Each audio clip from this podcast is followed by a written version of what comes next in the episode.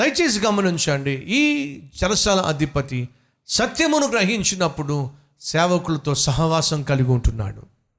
అంతేకాదు తన కుటుంబం అందరితో కలిసి ఓ చక్కని మాట ఉంది. ఏమిటట? ఇంటి వారందరితో కూడా ఆనందించను.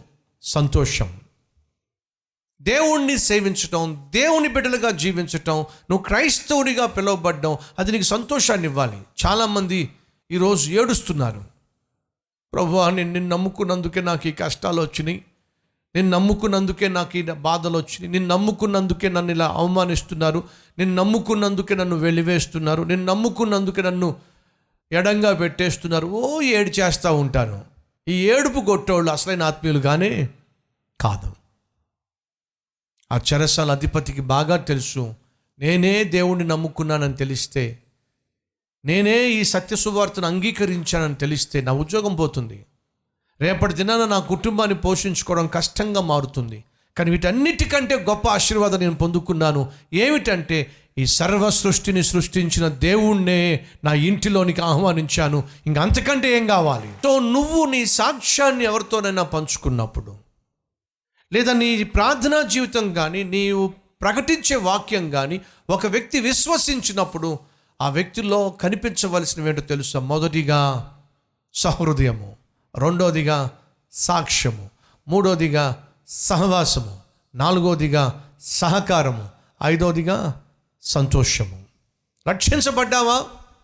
క్రీస్తును సొంత రక్షకుని అంగీకరించావా? అయితే నీకు ఈ ఐదు లక్షణాలు ఖచ్చితంగా నీలో కనిపించాలి. ఎగ్జాక్ట్గా మనం ఇత్రో వైపుకు వెళ్తే అదే చూస్తున్నాం. ఇత్రో యహోవాను గూర్చి సంతోషించాడు. యహోవా చేసిన ఆశ్చర్యకార్యాల గురించి విని స్తుతించాడు.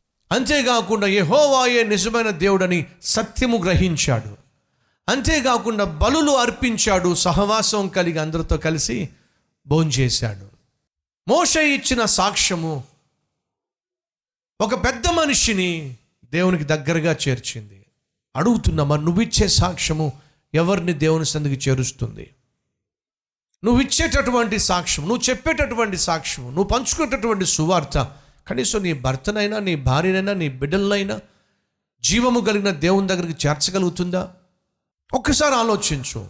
మోషే సత్యమును ప్రకటించటం ద్వారా తన మావయ్యను కూడా దేవుని యొక్క సన్నిధికి నడిపించుకోగలిగాడు. ఈరోజు అడుగుతున్న రక్షణ లేకుండా సత్యము తెలియ తెలియకుండా ఎంతోమంది నీ కుటుంబంలోనే ఉంటున్నారు నీ స్నేహితులుగా ఉంటున్నారు నీ బంధువులుగా ఉంటున్నారు. వారికి నీవు అనుభవించిన అనుభవిస్తున్న సత్యాన్ని తెలియచేయకపోతే వాళ్ళు ఏ విధంగా గ్రహిస్తారు? మావయ్య వచ్చినప్పుడు సంతోషంగా నాలుగు కబుర్లు చెప్పేసి ఆ పిచ్చపాట మాట్లాడేసి ఆ బాగున్నావా బాగున్నావు? అని చెప్పనేసి ఏదో కాస్త భోజనం పెట్టేసి పంపించేశాడు అనుకోండి ఇత్రో నిజంగా సత్యం గ్రహించేవాడు అంటారా ఇత్రో నిజంగా దేవుని మహింపరిచేవాడు అంటారా మన ఇండ్లకు చాలామంది వస్తున్నారు. వచ్చినప్పుడు పనికి మాలిన ముచ్చట్లు పెట్టుకుంటున్నాం. మీకు చాలామంది ఫోన్ చేస్తున్నారు మీరు చాలామందికి ఫోన్ చేస్తున్నారు. ఆ ఫోన్లో సంభాషణలు ఏమిటి?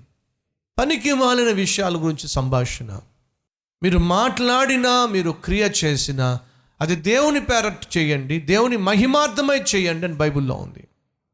మీ యొక్క సంభాషణ ఉప్పు వేసినట్టుగా కృపాసహితంగా ఉండాలే కానీ వ్యర్థమైన సంభాషణలు. లోకానికి సంబంధించిన సంభాషణలు. బైబుల్ ఈ విషయం కూడా సెలవిస్తుంది. మనుష్యుడు పలికే ప్రతి వ్యర్థమైన మాటను బట్టి తీర్పు దినాన లెక్క చెప్పాల్సిందే. నా నోరు నా ఇష్టం అని చెప్పి నువ్వు ఇష్టం వచ్చినట్టుగా మాట్లాడినట్లయితే దేవుడికి లెక్క అప్పగించాలి. నా సెల్ ఫోన్ నా ఇష్టం అని చెప్పి ఇష్టం వచ్చినట్టు టైప్ చేసావు అనుకోండి దానికి కూడా లెక్క అప్పగించాలి. భయపడాల్సింది దేనికి భయపడాలంటే మనం మాట్లాడే ప్రతి మాట. మనం చూసే ప్రతిదాన్ని పరలోకమన్న దేవుడు రికార్డ్ చేస్తున్నాడు అనే సత్యము మర్చిపోకండి. మోషే దేవుని గూర్చి చెప్పినప్పుడు ఇత్రో అనేటటువంటి ఒక అన్యుడు సత్యాన్ని గ్రహించాడు. దేవునికి స్తోత్రం. నీ జీవితము నీ జీవితం ద్వారా దేవుడు చేసే ఆశ్చర్య కార్యాలు వాటిని గూర్చి నువ్వు అన్యులతో పంచుకున్నప్పుడు నీ బంధువులతో పంచుకున్నప్పుడు వాళ్ళు సంతోషించాలి అంతేకాదు సత్యము గ్రహించాలి. అంతేకాదు మనిషిని సృష్టించిన దేవుణ్ణి ఆరాధించాలి. అట్టి కృప దేవుడు మనందరికీ అనుగ్రహించాలి అని ప్రార్థిద్దాం.